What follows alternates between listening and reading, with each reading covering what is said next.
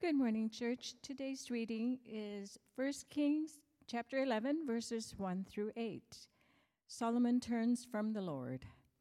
Now, King Solomon loved many foreign women, along with the daughter of Pharaoh, Moabite, Ammonite, Edomite, Sidonian, and Hittite women, from the nations concerning which the Lord had said to the people of Israel, You shall not enter into marriage with them, neither shall they with you for surely they will turn away your heart after their gods. Solomon clung to these in love. He had 700 wives who were princesses and 300 concubines. And his wives turned away his heart. For when Solomon was old, his wives turned away his heart after other gods, and his heart was not wholly true to the Lord his God as was the heart of David his father. For Solomon went after Ashtoreth, the goddess of the Sidonians, and after Milcom, the abomination of the Ammonites.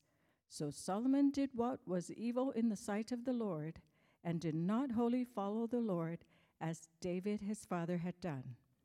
Then Solomon built a high place for Chemosh, the abomination of Moab, and for Molech, the abomination of the Ammonites, on the mountain east of Jerusalem. And so he did for all his foreign wives, who made offerings and sacrificed to their gods. This is the word of the Lord. Please be seated.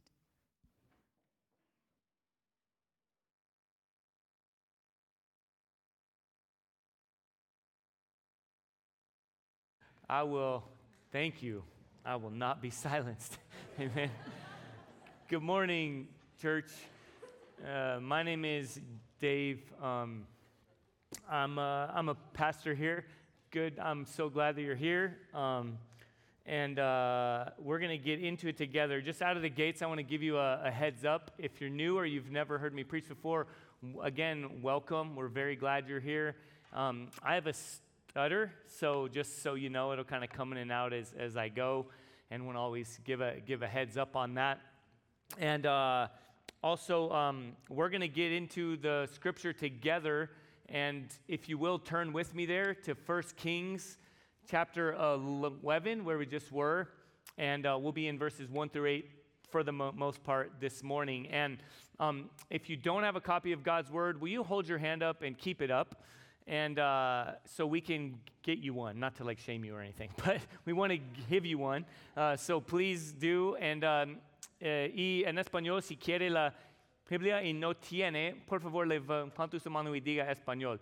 Y si no tiene una Biblia, uh, eso es un regalo a usted. And uh, again, this is a gift to you. We want to make sure everyone has a copy of God's Word and can uh, follow along and can grow along uh, with, with us all as we submit to and, and trust and interact with God's Word, which is God speaking to us.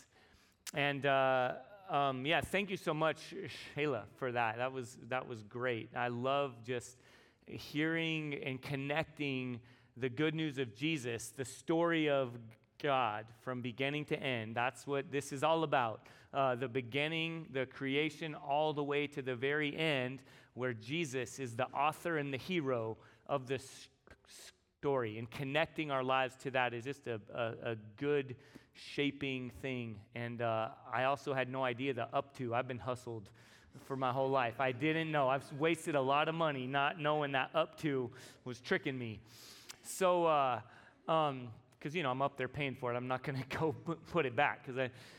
Um, now, I also want to say you might have noticed my voice cracked a little as I got up here, and just to share with some of you, there's no really easy way to do this kind of a sharp left turn.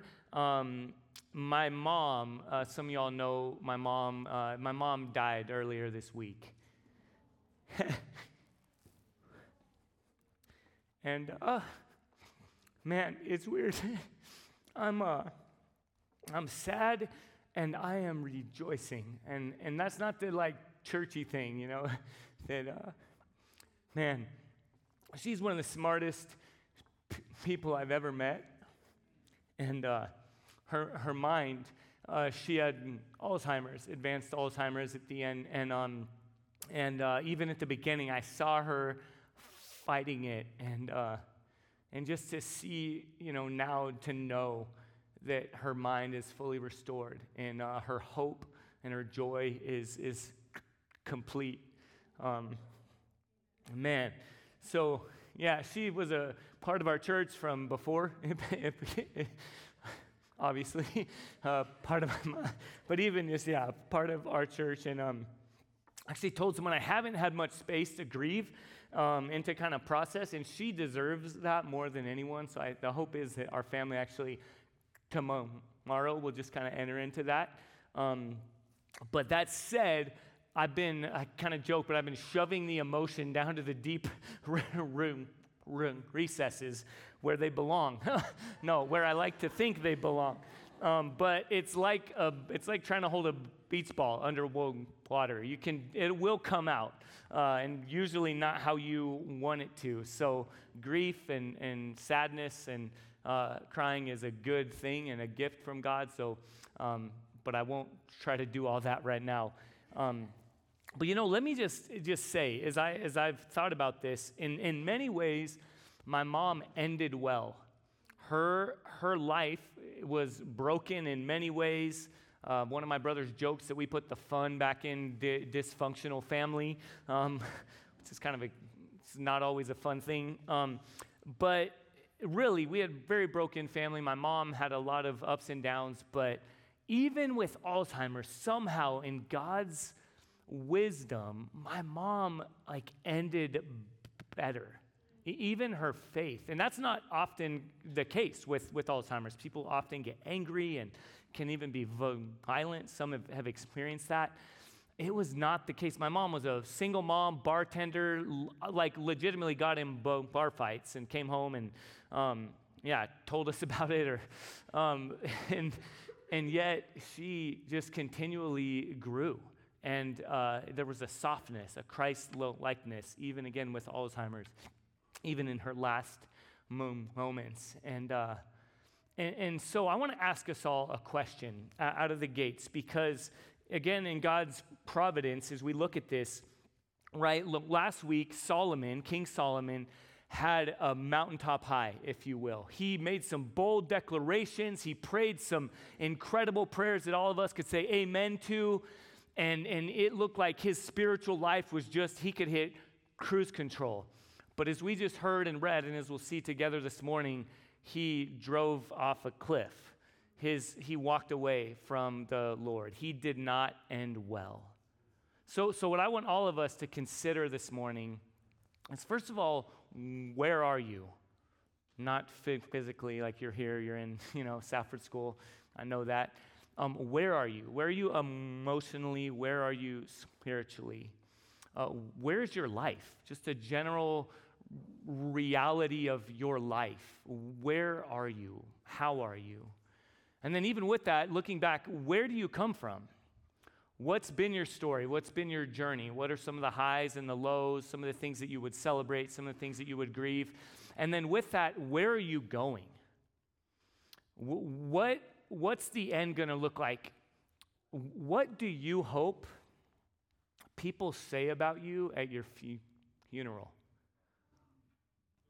What do you hope is true of you at the end of your life? Um, Solomon, ironically, in the book of Ecclesiastes, uh, most likely he's the author, and, and he uh, says there it is better to be at a funeral than at a wedding. Some of us, myself, I get to help officiate a wedding. Um, one of the first redemption couples, uh, they met here and, and we're excited, going to celebrate. But Solomon says it's actually better to be at a funeral than a wedding. It's better to be at the house of mourning than at a place of feasting. Why is that? Because it gives us an opportunity to reflect. And we all have that opportunity right now to consider what do I want the end of my life to be like? So, with that in mind, right, it'll be a fun, really kind of surfacey, comforting, fluffy morning together. All right, welcome. So, let's jump in together to 1 Kings chapter 11. Now, King Solomon loved many foreign women, along with the daughter of Pharaoh, Moabite, Ammonite, Edomite, Sidonian, and Hittite women. From the from the Narlons, concerning which the Lord had said to the people of Israel, You shall not enter into marriage with them, neither shall they with you. For surely they will turn away your heart after their gods. Solomon clung to these in love. He had 700 wives who were princesses and 300 concubines, and his wives turned away his heart. So, a couple things here to notice. The, the intent is um, Solomon was meant to be the leader of God's people who are called to be set apart, but instead he chose to blend in. God calls his people to be holy. That means set apart, to be different, right? A, a phrase I love to live in such a way that demands an explanation. I want to know more about that person. How does that person, when offended, give love and kindness? That blows my mind. That's counterintuitive. I want to know more. Where does that come from? That kind of thing, what Shayla talked about earlier, is this living in such a way, treating someone who likely pays her and her company far less than someone who pays far more. As she said, the giving a, a kind of a kind of incredible, lavish kindness that Christ gives to us that's not differentiated by what we're going to get in return. That's incredible. That's beautiful. That demands an explanation. But instead, Solomon, let me say, probably like many of us are tempted to do, decided to blend in. Even some of the language here used, why it keeps saying Pharaoh's wife and princesses and things like that is because like all the other nations solomon wanted to he wanted to keep his line going so he wanted many many wives who could produce many many children. So if his his political enemies rose up right he could he could secure the house. He could he could establish his line his name forever. So he thought and, uh, and, and, so he just wanted to blend in with all the other nations. Also, um, he was loved by God deeply, but he didn't believe that was enough. Right? He, he loved, he longed for other sources, for affirmation, for encouragement. He didn't believe God's love was enough. God gave him everything but he wanted more.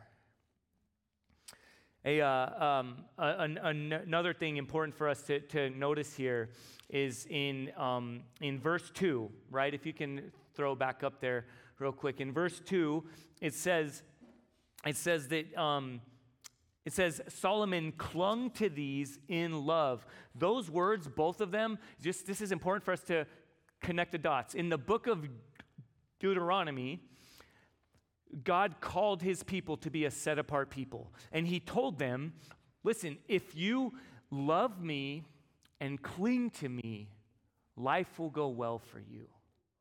You, you will be blessed. Your life will be as it's meant to be lived flourish, secure, full of hope, full of joy. This is the way life was designed to be lived. So, love me and cling to me. The exact same words in Hebrew are used here that Solomon chose instead to love and cling to something else.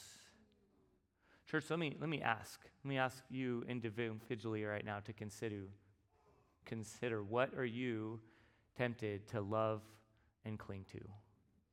Where else do you seek to find life? Right? We might wonder, you know, why is God just like jealous? Is he is he nitpicky? Is he, you know, why is he like this? Why does he say love and cling to me alone? Is he, you know, is he high maintenance? Just, oh, I need, uh, you know. No, because he knows that in him and him alone life is found. Someone, one of our pastors within Redemption, Aaron Daly, said this. He said, Obedience is not legalism, it is rather a clear indication of what you love.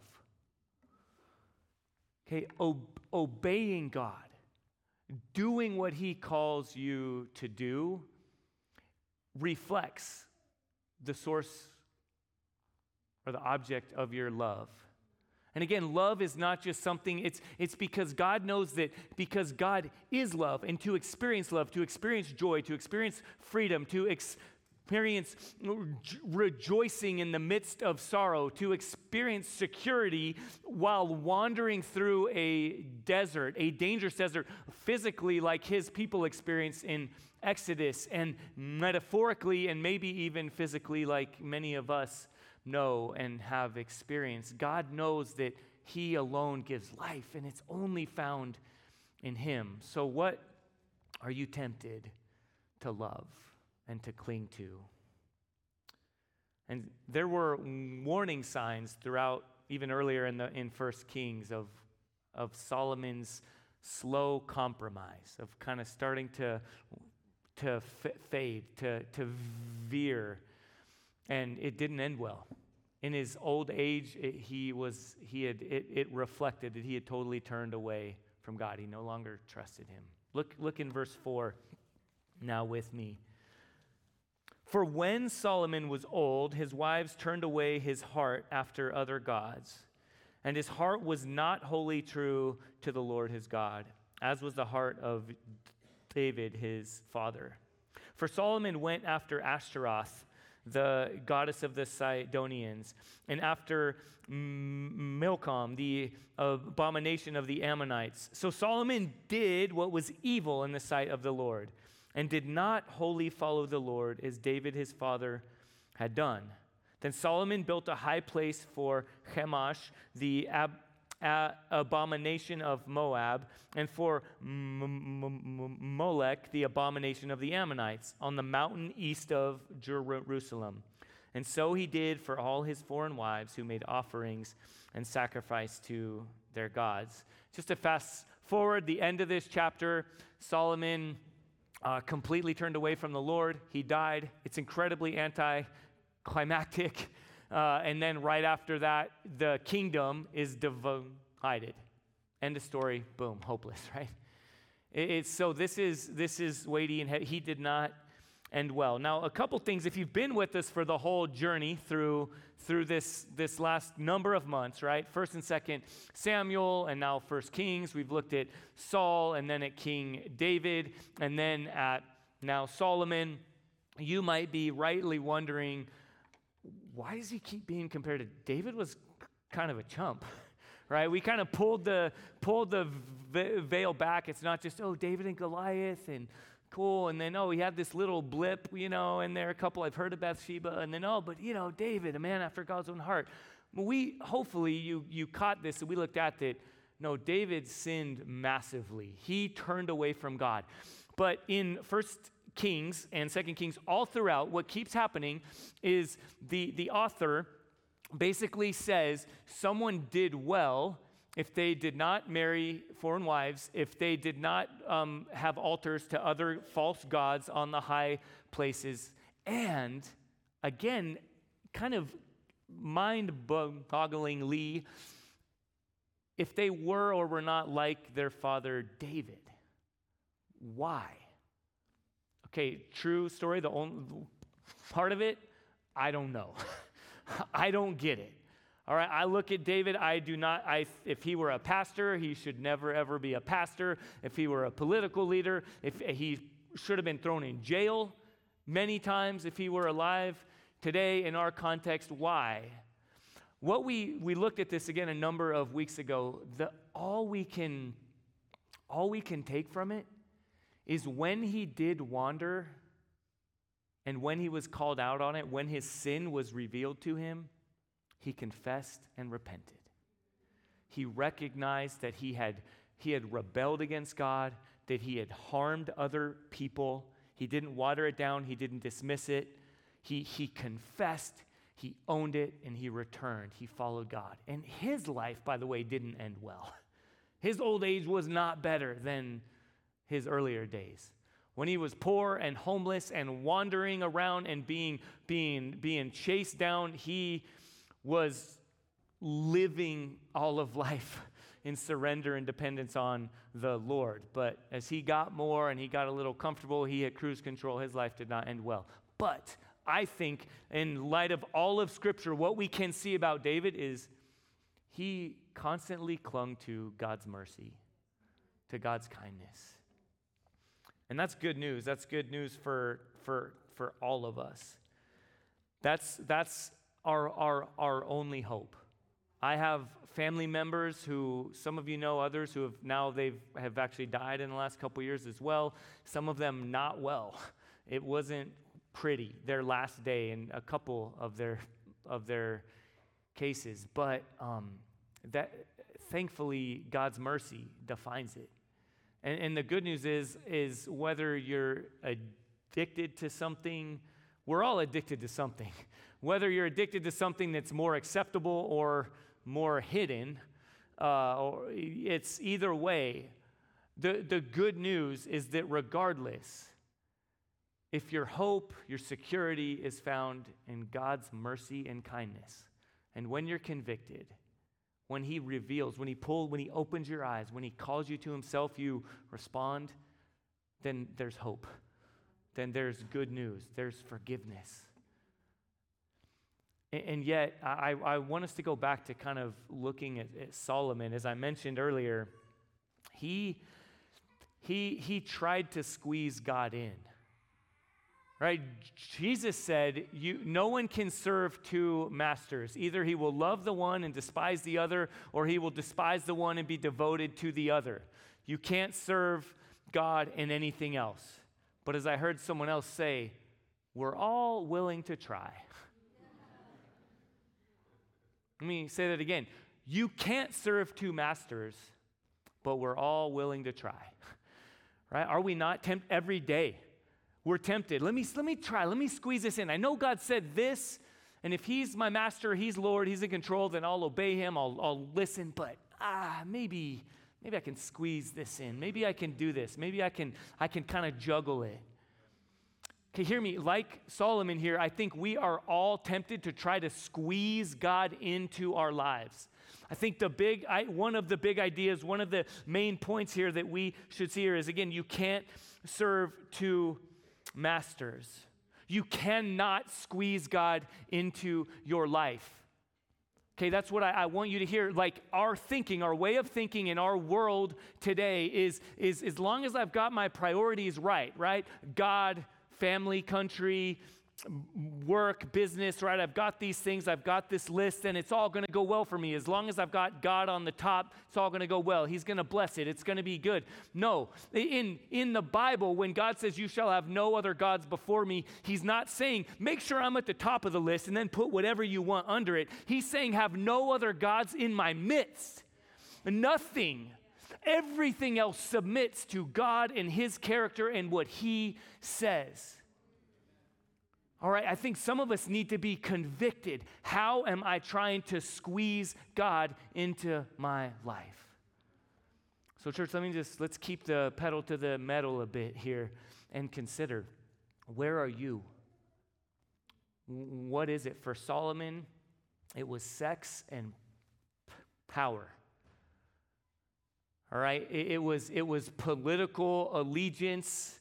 That's why he compromised and married all these different people and stuff. It was, it was power and it was consumption consumption of people, consumption of experiences, of pleasure. So, uh, another word for this is idol. What are your and my idols? A, a, helpful definition of an idol is when you take something that is often good, but you make it an ultimate thing. Something that's meant to be a part of your life, and you make it a life orienting thing. Something that you say, I'm not going to operate out of this the way God defined it to be. Again, sex, sexuality, p- power, uh, r- relationships, health, athletics, what, exercise, whatever it might be, something that's meant to be good. But now that becomes what orients and defines my life. A good breakdown of these is uh, all idols, all God replacing things can, can be summed up in one of three categories power, approval, and comfort. Right? And if you have a hard time remembering that, and you're like me, someone hearing that, someone pointed out, it's like, you know, PAC, Pac Man. So, any other people who grew up in the 80s or have watched Stranger Things. And so, you're welcome. Now you understand us a little bit better. Um, eh, then you are aware of Pac Man, right? You picture Pac Man, he's eating all the little dots. That's idols. That's just this wanting to just consume our lives and control our, our, lives. So, power, approval, and comfort. What, what is it for you? I don't know. I don't need to walk through a list. I believe and trust that God the Holy Spirit, like He's done for me throughout this week, is just revealing where it is that you might try to replace God. And, and church, the, the reality, the truth is that when left to ourselves, all of us are going to be like Solomon. We're all going to wander. We are prone to wander, right? There's a hymn, prone to wander. Lord, I feel it. It's true in Scripture, two places. In Isaiah chapter 53, it says, All we like sheep have gone astray, each one to his own way. We all do that. We all wander. We all rebel. None of us is immune to that. And then another place in Romans chapter 7, the, the author there, Paul, is, is in this struggle like probably many of us can relate to. And he says, he says, Oh, wretched man that I am. The things I do, I don't want to do. The, the things I don't do are the things that I don't want to be doing. The things that I am doing or the things I don't want to be doing. What hope do I have? Just have you experienced that? Man, I'm, see, I'm sitting there watching sports, just pounding Cheez Its. I want to be doing that, but I'm doing this. You know, and, and there's a million other examples, more serious ones, more, you know, I, I know this isn't what I want to be doing, but I feel stuck. I feel enslaved. And then he goes on in Romans chapter 8. The only hope the only good news is Jesus. There's no condemnation in him. God's mercy will never run out, right? Like David, when you sin, God's mercy is still sufficient. So cling to him, run to him, return to him, trust him. There's no condemnation for those who have been found in Christ Jesus. We're told in Scripture for Anyone who believes in their heart, and that's not just like an intellectual belief, but believes on, on a life or a trust level, again, a life shaping level, anyone who believes that Jesus is Lord and that God raised him from the dead will be saved. So now, as we end this time, but don't, it's not like going to be over right now, but uh, what do we do? Right? What's the action point? Uh, all I can think of, church, I think what has blessed me, what will bless me and bless us is to just be showered with God's word, with the good news of Jesus to spur us on, to shape us, perhaps convict us, but to ultimately encourage us and to help us continue to live in light of the good news of Jesus in order that we might end well. So let's just walk through a couple of points of, in a sense, being guided by God's word. We have a list of seven things, and there are many more. Please don't email me with, oh, you left this one out, you did that. All right, this, this is what I got for us, but I'm encouraged by it. First, remember this He loved you first. 1 John chapter 4 verse 19 says we love because he first loved us. That's the beginning of our faith. That's why we, we do the things we do, is because we know that God is an initiating God. We didn't love him first, he loved us first. In fact, we're told that God demonstrates his love for us in that while we're yet sinners, Christ died for us. Not in our best moment, not in the mountaintop high like Solomon we're making all our prayers, not when we're here in church, we got our hands raised, right? We're doing this thing. We're not in that moment, the worst moment. That moment, you know, midnight, one in the morning, after a couple months maybe of wandering and you're just, you've done it again, you're in that moment where you hope no one finds out, God looks at you, says, I love you. And he pursues you. He loved first. That is a foundation for our faith. Number two, remember where you come from. Re- Revelation chapter 2, verse 4 says, But I have this against you, that you have abandoned the love you had at first. Again, I, don't know everyone's story in here, but if you're tempted to hit cruise c- control, if you at some point in, in your Christian life think, I've acquired all this knowledge, I've built all this stuff up, I, I've, I've, I've, how did I get here? It's, it's, it's a house of cards, right? If you don't know what a house of cards is, it's when you build a little, a house. you build a little structure of like playing cards, and eventually it's going to topple over. All right? If, if your life, and your hope, is built on anything other than God's initiating, undeserved, lavish pursuit and love of you, it's going to fall. But build your life on Him. Remember your first love. Remember the moment. If you've put your faith in Jesus, if you're a follower of Christ, you're a Christian, think back to maybe, maybe now, maybe in your, in your j- journal at some point, just throughout the week, this afternoon. Think back to the early days of your faith. If you're not a Christian and, you, and you're here, it, it, the message never changes. All right, I'm not some pro here. I've got it all. I've, you know, know how to pronounce some of these words that, you know, it's like fake it till you make it with many of them, right? Like, no, it's all based on God's initiating love. Remember his love. Number three, cling to the Spirit. These are connected, by the way. Genesis chapter 3, verses 1 through 3. Oh, foolish Galatians, who has bewitched you? It was before your eyes that Jesus Christ was publicly portrayed as crucified. Let me ask you only this Did you receive the Spirit by works of the law or by hearing with faith? Are you so foolish, having begun by the Spirit? Are you now being perfected by the flesh? Again, have you started to think that Jesus plus something else is what the Christian life is all about.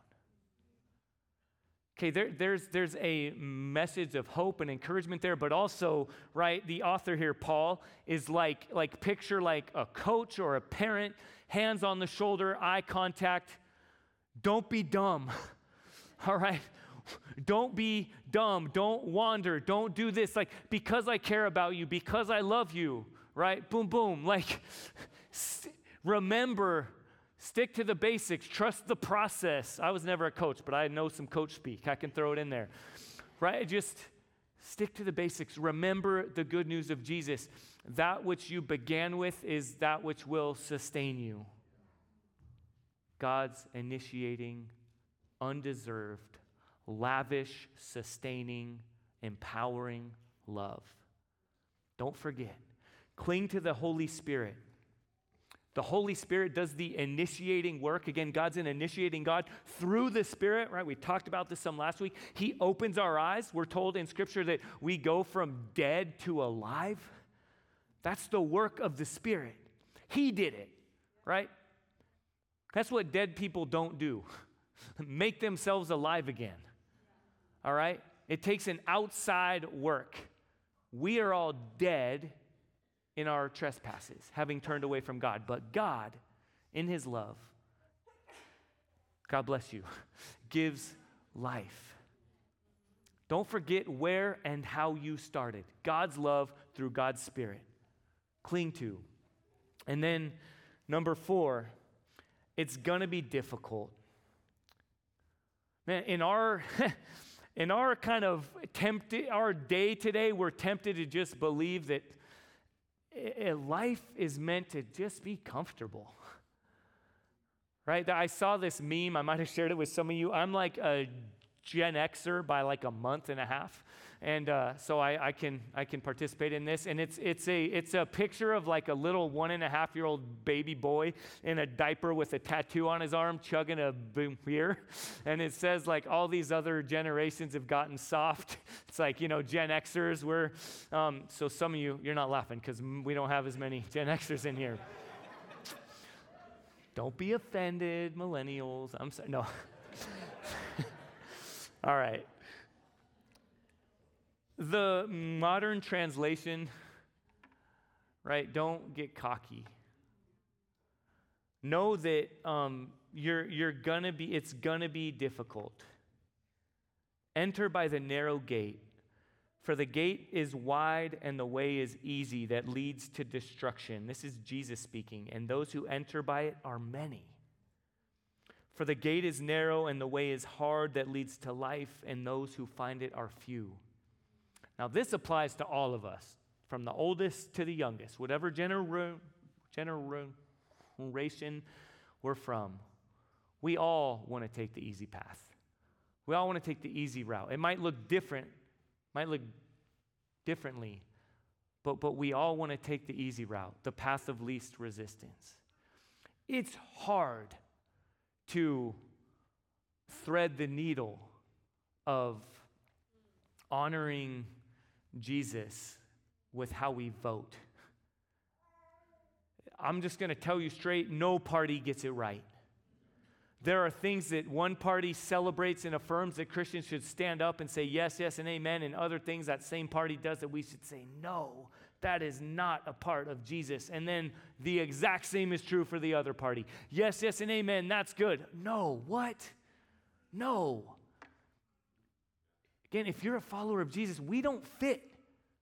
Again, if we're trying to squeeze the kingdom into our lives, we'll, we'll try to find a way, but now we're in really dangerous ground. But if we're a part of the kingdom, that's the language of Jesus and the way he says life should be lived.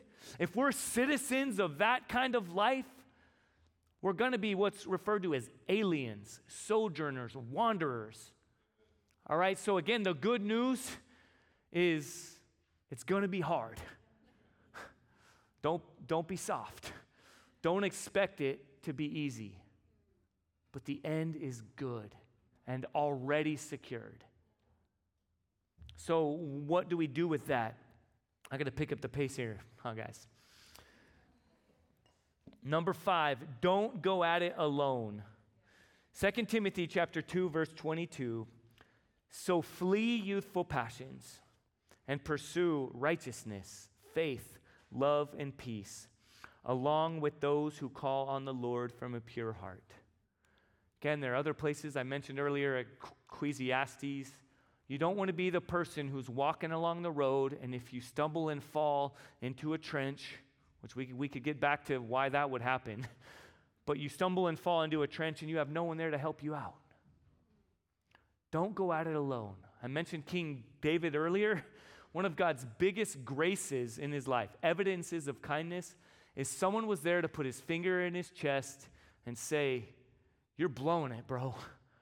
You have sinned against God and against others.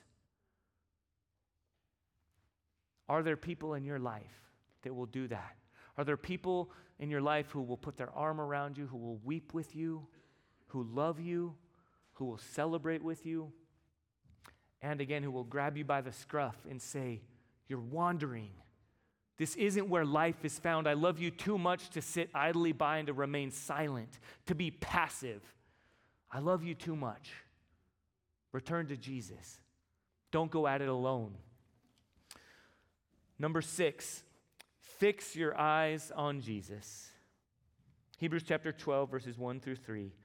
Therefore, since we are surrounded by so great a cloud of witnesses, those who have gone before us, let us also lay aside every weight and sin which clings so easily. Power, approval, comfort. It's so easy. It clings to us.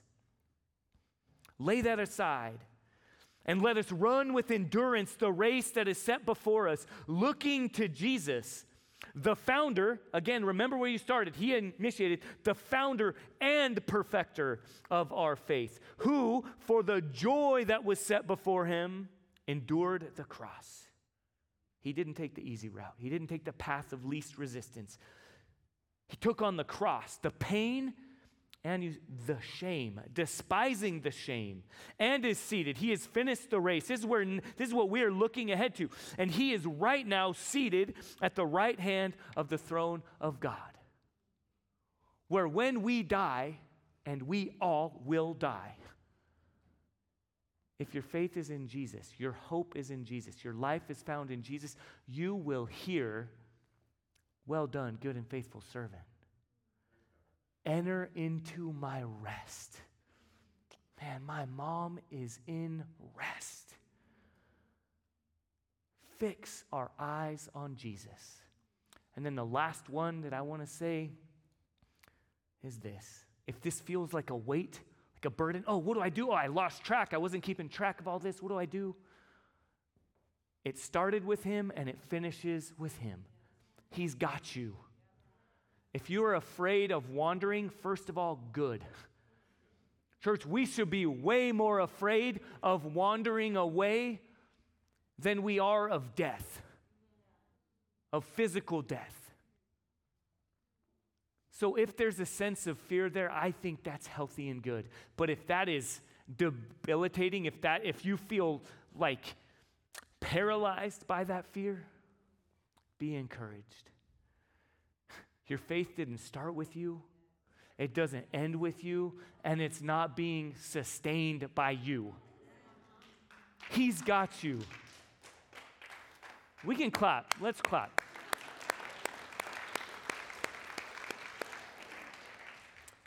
Jesus says this in John chapter 10 My sheep, that's you and me, Though we wander, right? We went back to in Isaiah, all we like sheep have gone astray. We're dumb. We'll walk off of a cliff. All of us have gone astray, but Jesus says, My sheep hear my voice, and I know them, and they follow me. I give them eternal life, and they will never perish, and no one, who? No one, no one will snatch them out of my hand. In Hebrews chapter 13, verse 5, Jesus said, I will never leave you. I will never forsake you. Church, as we pray right now and respond, we respond because He initiates. That's why we use that word response. We've heard the good news of Jesus, that God, the good news that God has given to us. Now we respond to that. Again, consider where are you? Where do you come from? Where are you headed? Will we respond in hope in singing in praise and rejoicing because of the good news that He has initiated with us that he has finished the race and we now get to fix our eyes on him. That he who began the work through his spirit will see it through by his spirit. That he hasn't called us to do it on our own, but he's given us a community, brothers and sisters in Jesus, to, spear, to spur each other on, to push each other on, to run that race that we are confident we will finish well because he has got us. Amen. Let's pray. Jesus, we are yours.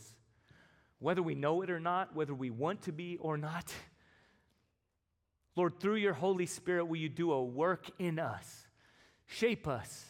Lord, I pray that somehow miraculously, against every statistic, everyone in this room, everyone online, will finish the race well. Again, statistically, that's foolish. That's, there's no way. That's not how it works. But Jesus, you are greater. You can do whatever you set out to do. Lord, will you help all of us finish well? Lord Jesus, do it. Lord, we need you.